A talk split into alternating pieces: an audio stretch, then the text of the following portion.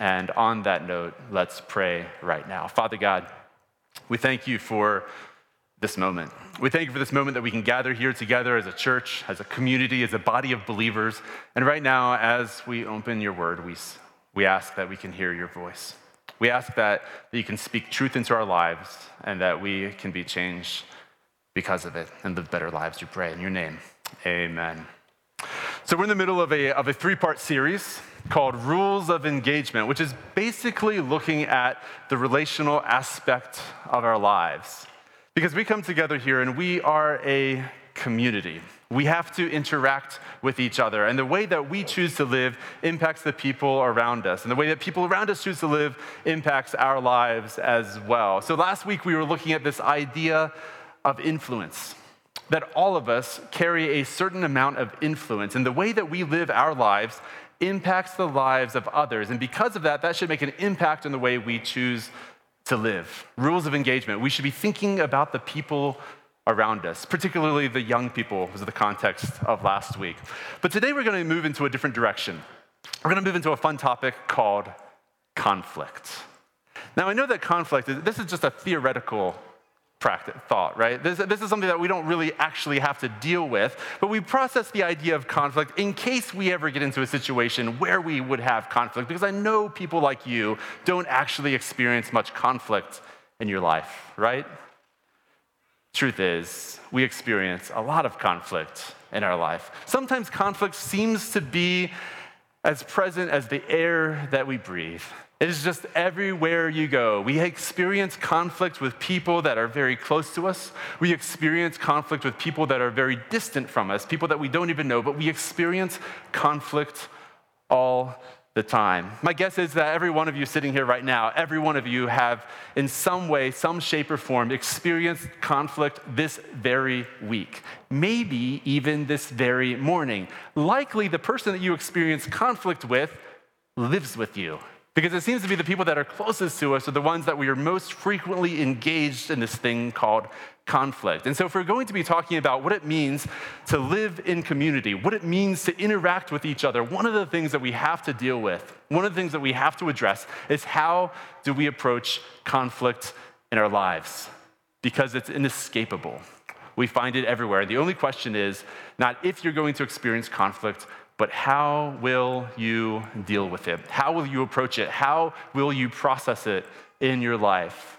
Can we master the art of conflict? So we're continuing where we left off in Matthew chapter 18 from last week. The three part series is all based off of Matthew chapter 18. And as you turn there, if you're, if you're going from the Pew Bible like I am, it's on page 913.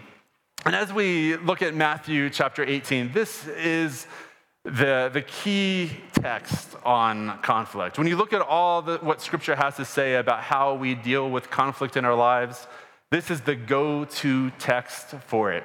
In fact, it's such a, a pre- prevalent text when we're talking about this issue of conflict that we even, we, we even name it the, the Matthew 18 principle. Have you heard this before? If you're going through a problem with someone and you're talking about it maybe with someone that, that also goes to your church, you'll say, Boy, I'm just really struggling, not sure how to deal with this. And they'll ask you, Well, have you applied the Matthew 18 principle? Which means that obviously conflict is what this is talking about. So, Matthew chapter 18, we'll be starting with verse 15. And, and, and though this is a a very common text when we're talking about conflict. Though we've looked at it, it'll be very familiar to you, most likely.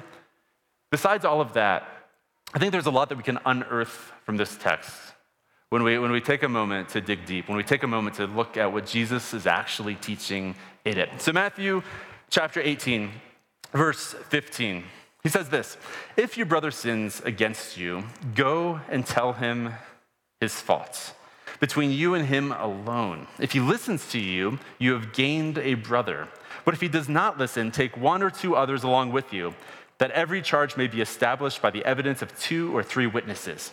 If he refuses to listen to them, tell it to the church. If he refuses to listen even to the church, or if he refuses to listen even to the church, let him be to you as a Gentile and a tax collector. Truly I say to you, Whatever you bind on earth shall be bound in heaven. Whatever you loose on earth shall be loosed in heaven. And again I say to you, if two of you agree on earth about anything they ask, it will be done for them by my Father in heaven.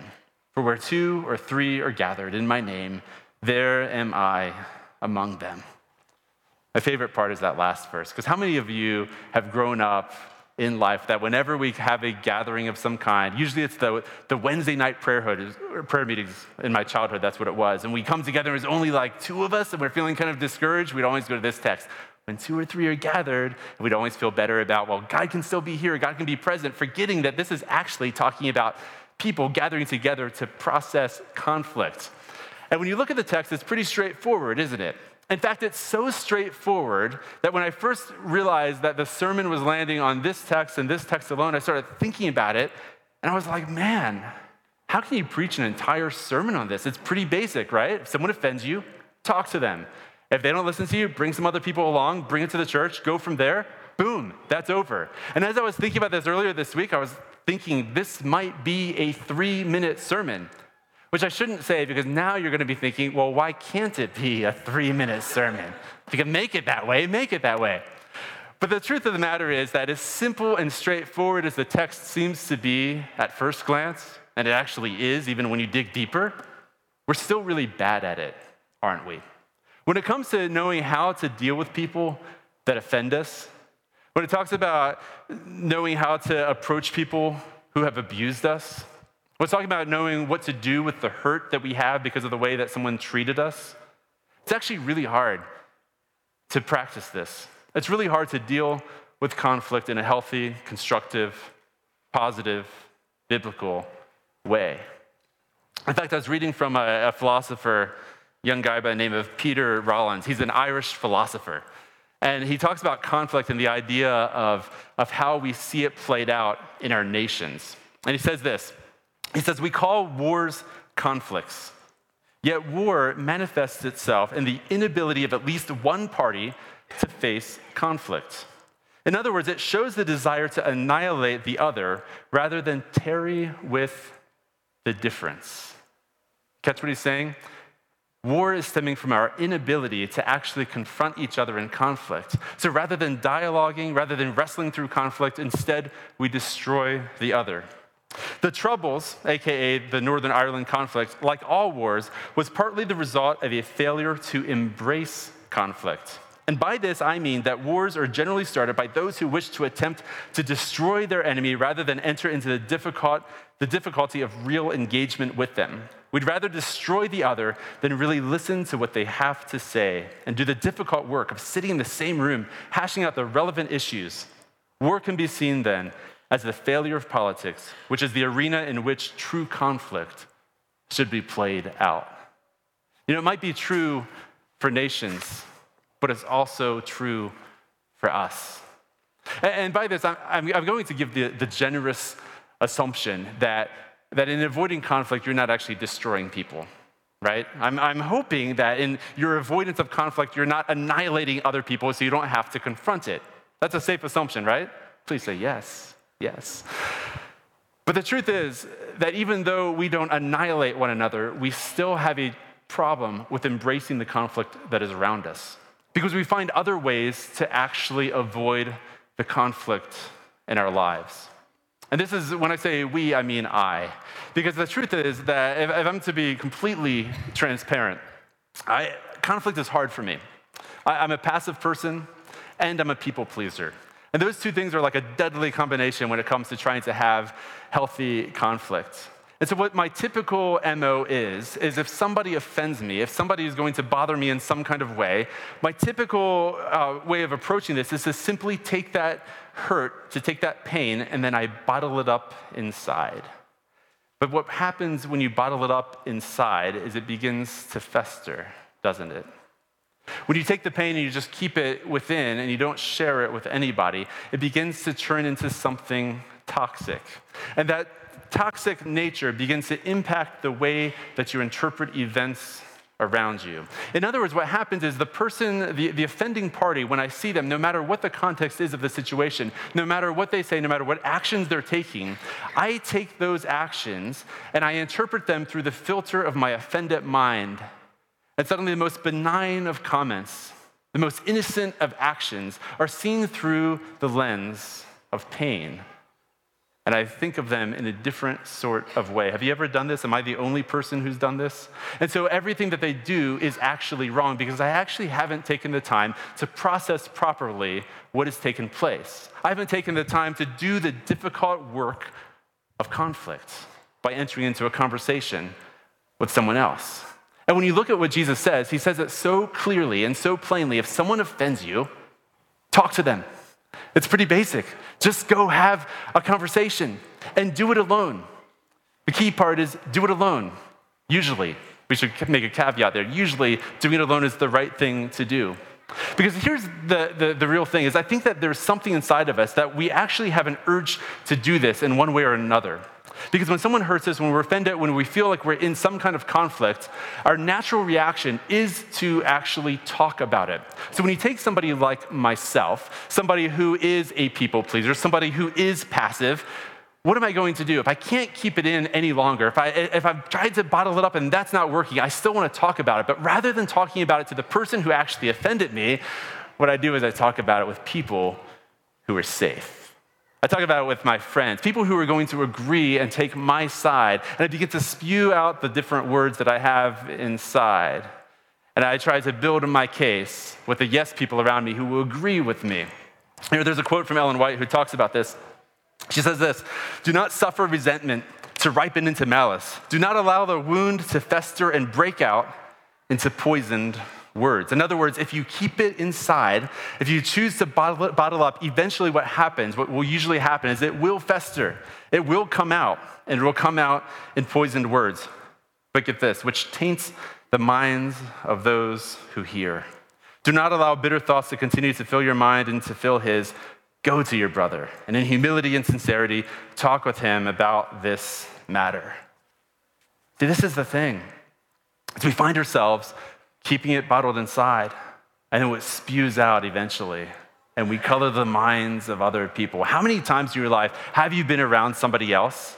Have you been around someone else who tells you a story about somebody you don't know, and you can never look at them in the same kind of way? Sometimes it can take months or years to get over a prejudice that you have based on somebody else's pain, something that you've never actually experienced, but you've heard the words of them. And see, it's not really a fair thing to do either, because what I'm doing when I find myself doing this, which I, which again, like this is the natural tendency, I think. And I'm guessing it's not just for me, but for a lot of you as well. The natural tendency is to rather than speak with the person that you have conflict with, to speak to somebody else about how upset you are at the person. But what we're doing is we're, in a sense, creating sort of a verbal effigy right? Like, like this idea of this, this effigy is when we're really upset at somebody, in order to demonstrate that, we, we create a model of them, and then we abuse that model as a way to show our displeasure, to show our protest. But the thing is, is that thing, that model, that representation of a person doesn't push back. That representation of a person doesn't challenge the thoughts and assumptions that you have. That representation of a person can't fight back. And that's what we're doing when we, when we take our words and we put them out there and we try to express them to someone other than the person that has actually offended us. And the thing is, is we've gotten really good at this today because now we have this little place to go called the internet. And on the internet, we can displace all of our hurt feelings, all of our emotions. Sometimes it's personal, sometimes it's political, sometimes it's just who knows what, but we put it out there. And it becomes this defenseless place where we just put it out there and spew our feelings rather than actually taking the time to confront them. Because when we're actually willing to go about the hard work of conflict, when we're willing to actually go to somebody that has bothered us in some kind of way, things change. Because suddenly, when you actually have to look at the white of someone's eyes, when you actually have to see that there's a, there's a face there, humanity comes back. You're confronted with this idea that the person you're upset with is more than just a one dimensional figure. You're, you're, you're, confronted with this idea that there, there's complexities to their life. You're confronted with this idea that there may be more to it than just your one side of the story. And you see the humanity of the person that's standing before you. You see that this is a person that God created, even if you wish He didn't. You see it as someone that's created in God's image, even if it's sometimes hard to see. You see it is a child of God, someone that God loves.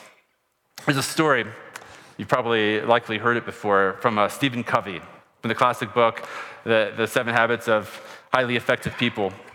And he talks about uh, riding home in a, in a subway. And this has always stood out to me as this, this classic story of how perspectives can change when we're actually willing to engage with people. He says this He says that the man sat down next to me and closed his eyes, apparently oblivious to the situation. The, the I should have given you the context first.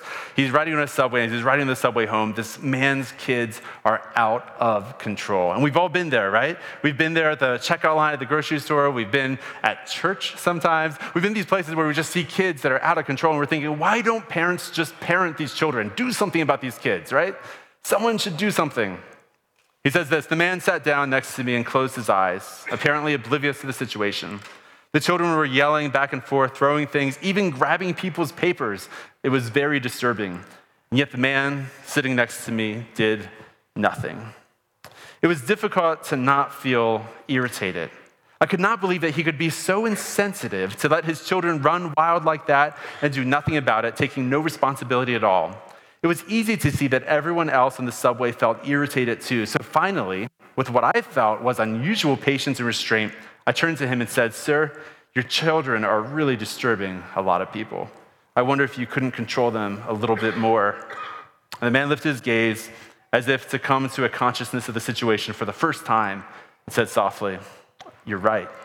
I guess I should do something about it. We just came home from the hospital where their mother died about an hour ago. I don't know what to think, and I guess they don't know how to handle it either. Stephen Covey goes on to say, Suddenly, I saw things differently. I felt differently. I behaved differently. My irritation vanished. I didn't have to worry about controlling my attitude or my behavior. My heart was filled with the man's pain. Feelings of sympathy and compassion flowed freely. Your wife just died?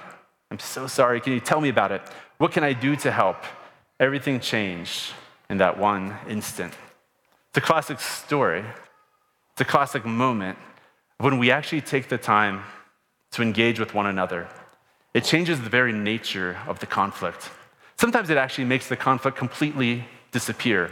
But even if it doesn't make the conflict disappear, it allows us to engage it at a different level. It allows us to do the strong thing, which is to actually confront it. And it allows us to actually understand why things are developing and perhaps change the way things go forward. You'll notice the way that Jesus says this. He says that if he listens to you, you have gained a brother. In other words, there's a potential relationship that's sitting here for the grabs. There's a potential relationship that can be restored in this moment if he listens to you. But I want to pause on that idea for just a second. Because I think the natural thing for us to do when we're talking about this text, when we're talking about this idea of how to deal with conflict, is we immediately place ourselves on one side of the story, don't we? We immediately place ourselves as the one who's been offended. We immediately place ourselves as the ones who have to wrestle with this awful person over here. But is there a chance, is there a possibility that maybe we're the ones that are sometimes doing the offending? Is there a possibility that maybe we're the ones that we sometimes need to think, am I listening to people around me? When somebody comes up to you and they have a problem with something that you've done, are you willing to actually open yourself up to recognize that you may have made a mistake, that you may have been in the wrong, that you may need to repent, that you may need to try to do something to restore this relationship? Or are we closed off? I can't tell you how natural my tendency is to become defensive the second somebody tells me I've done something wrong. I immediately have the excuses, they come rolling out. It's as if, like, it's amazing how quick my brain is. Sometimes my brain seems slow until I'm on the defense, then it seems so fast. I have all these reasons I can just lash out immediately. Well, this is why this and this is why that. I didn't do anything wrong. There's a moment when I was, uh, I was a freshman, I think. I was a freshman in high school. And I was at boarding academy, and a friend invited me to his house on a Sunday, which is a big deal. If you ever went to boarding academy, getting off campus is a big deal. So to this friend's house, and there was a handful of us, maybe five of us or so, and we were playing video games, I think. And as we were playing these video games, I don't remember exactly what started the conflict, but something happened. Someone really ticked me off. I think they were making fun of the way I was playing. Like I wasn't very good at it, which wouldn't be a surprise. So they were kind of making fun of me. One in particular, one of my friends was really making fun of me. And I don't know what happened, but remember how I said sometimes I bottle things up? Sometimes it's going to have like a cumulative effect. And, and so you can bottle things up and then you don't ever express your, your upsetness. You never express your feelings that you have. And so then one moment, you become like Mr. Nice Guy transforms into the Incredible Hulk without the muscle and without the green. But nonetheless, you have this explosive moment where all the feelings from unrelated incidents come out. And I had one of those moments, and I literally attacked my friend. I jumped on him and I grabbed him by the throat. I don't know what I was actually thinking. I was just really, really upset. And he immediately, I think he hit me and pushed me or something. And he said, Get off of me. And I remember the first words that came out of my mouth was, I didn't even touch you. Which, you know, like for just a slight moment of objectivity, I had my hands around his throat. And my first words, and when he pushes back on me, is, I didn't even touch you. But it's so classic it's so classic of not being willing to listen to when you're in the wrong, when you're the one that's doing the wrong thing. It's so classic of our defensiveness to try and push the pain that we have onto someone else and make them responsible for our own thoughts. So the question is when Jesus says, if the brother is willing to listen, the question is sometimes for us are we willing to listen? Are we willing to be repentant? Are we willing to do the hard work of being humble and admitting that we're wrong when someone wrongs us? But it's also on the other side as well. That when we, when we refuse to address things, when we refuse to enter into dialogue with people, we're perhaps missing a chance to change the situation. There is a, uh, a story from this, uh, this writer, her name's Lindy West, and she tells a story about, about internet trolls. You know what internet trolls are? It's where people get online and they say all kinds of nasty things, which, by the way, is the, the exact example of why it's so toxic for us to not not to address people face to face because you see it happening online that when you don't confront someone face to face, all kinds of negative things come out of it. In fact, I have to admit that I almost have a Okay, I note um, I do have a problem. I do have a problem with reading through internet comments. Do you ever do this? You read through an article and there's a comment board underneath, and I can get sucked into the void of just reading all the bitterness that comes comment after comment after comment. Well, it's gotten so bad that there's lots of companies that have completely done away with comment sections on their articles because it's just always filled with such hate. Well, this lady, Lindy West, she tells a story of a man who was tormenting her online. She says that this is a normal thing, that you, you, you get this kind of thing all the time when you're a writer, when things are published online.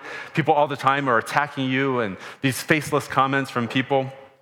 But there was this one that really stood out to her because her dad had just recently died.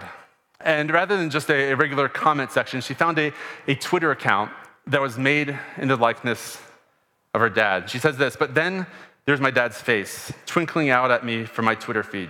Someone, bored apparently with the usual angles of harassment, had made a fake Twitter account purporting to be my dead dad, featuring a stolen, beloved photo of him for no other reason than to hurt me. Embarrassed, father of an idiot, the bio read. Other two kids are fine.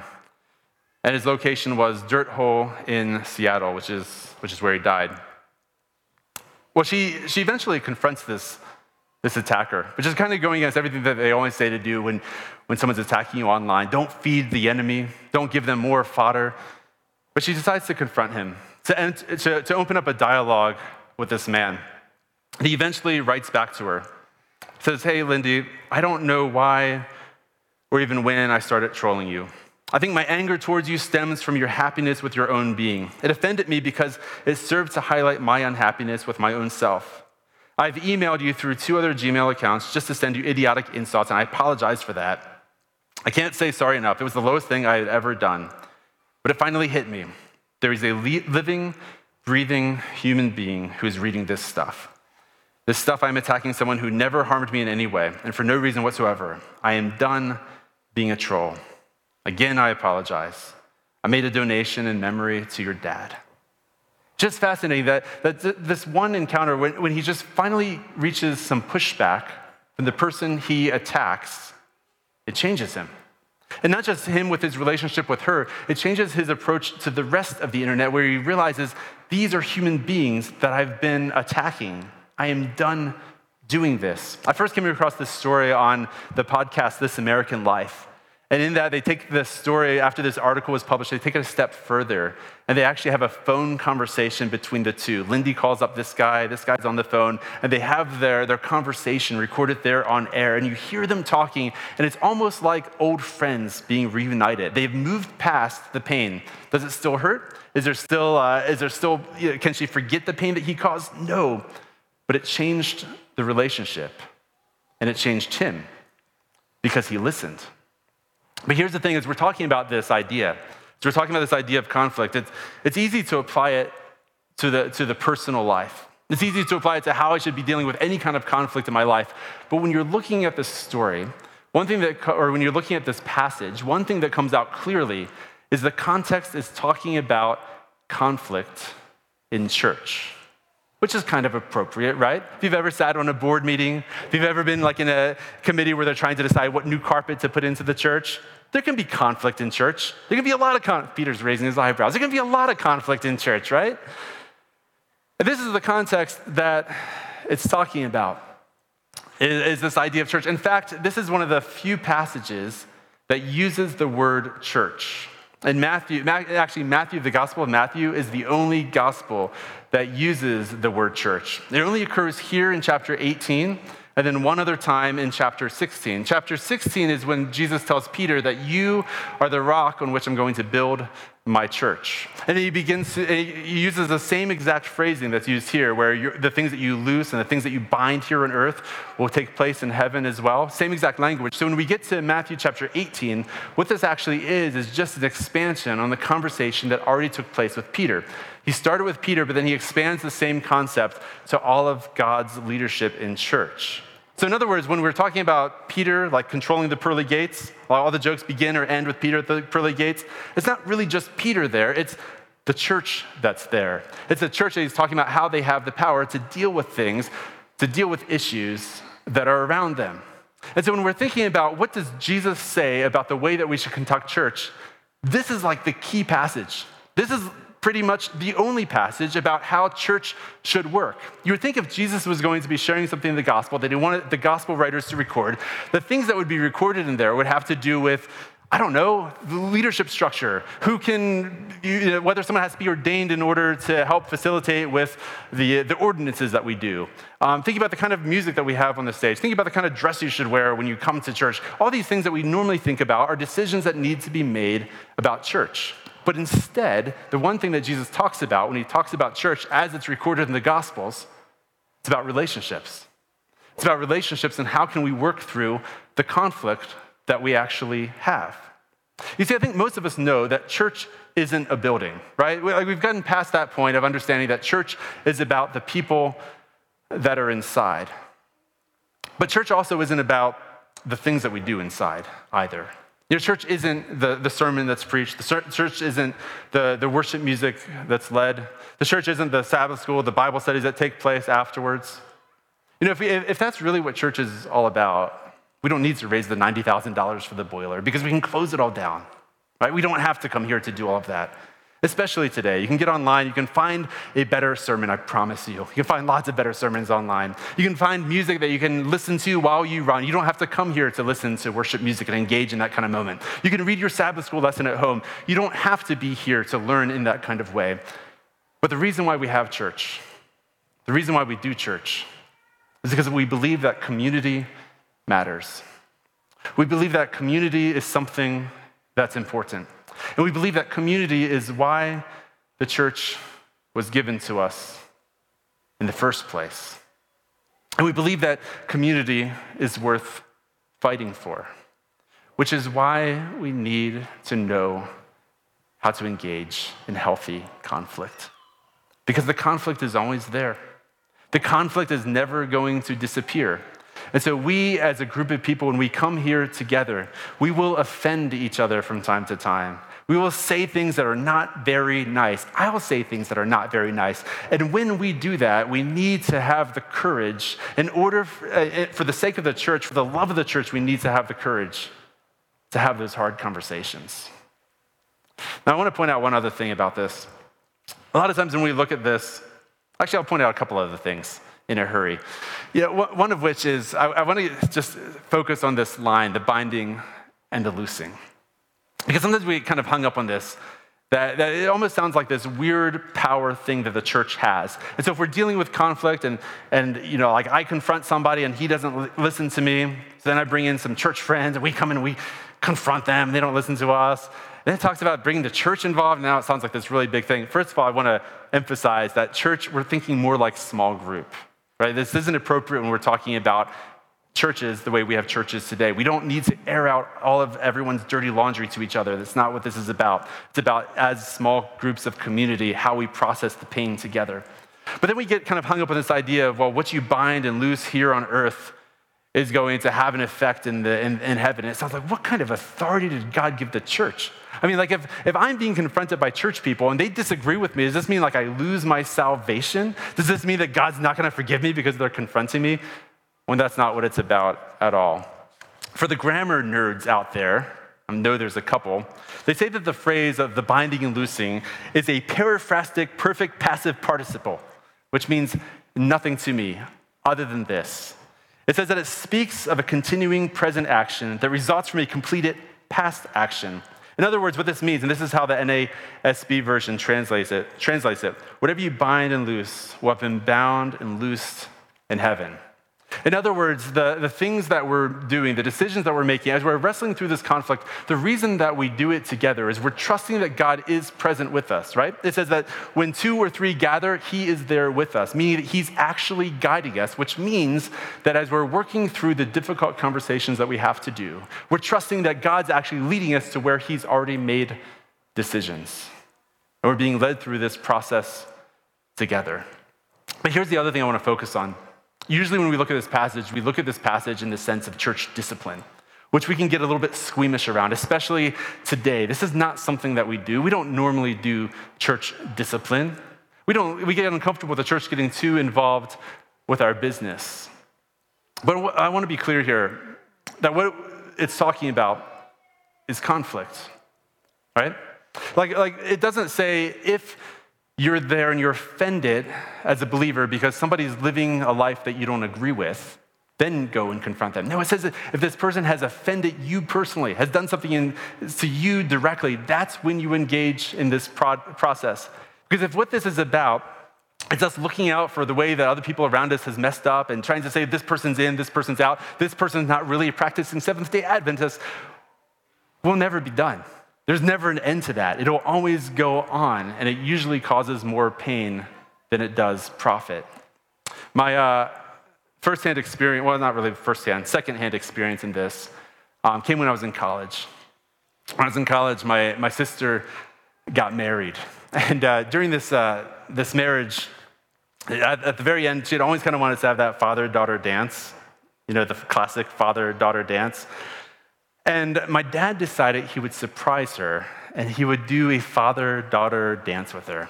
Now, now most of you have never met my dad, but you have to understand that's like, this is as far out of his comfort zone as you could possibly get. This is a man that even if dancing was like the you know requirement to go to church, he probably would never go to church because dancing is not something he does. No rhythm to speak of. This is not my dad. But because of his love for his daughter, on that wedding day, he, he engaged in a father daughter dance. It was more like a father daughter shuffle. I was there, I saw it. And uh, in, in, this moment, there was, there were some church members that were there. And the church members thought, this is a problem. Let's do the Matthew 18 principle confront, bring in other church members, bring it to the church. Became a church discipline issue where they, they brought him in front of people and asked him to apologize for his actions in order to retain his leadership. But this isn't what it's really about. It's about dealing with relationships, it's about keeping community. John Ortberg speaks on this, and it really struck me as, uh, as relevant here. He said, The fact that we are not appalled by the amount of broken relationships and the persistent hostility between people is a sad indicator of our spiritual health as a believing community. The sins we are taught to avoid tend to revolve around lifestyle issues drinking, smoking, going to the wrong kind of movies, or listening to the wrong kinds of music. But we are not dismayed by a lack of loving relationships. Relationships are what matter. Relationships are what are worth fighting for. Relationships is what this text is about. And the question is if we want to be a community together, are we willing to do the courageous things? Are we willing to fight for the relationships that we have? Are we willing to talk to people? Are we willing to listen to people? Are we willing to have the community that God created us to have?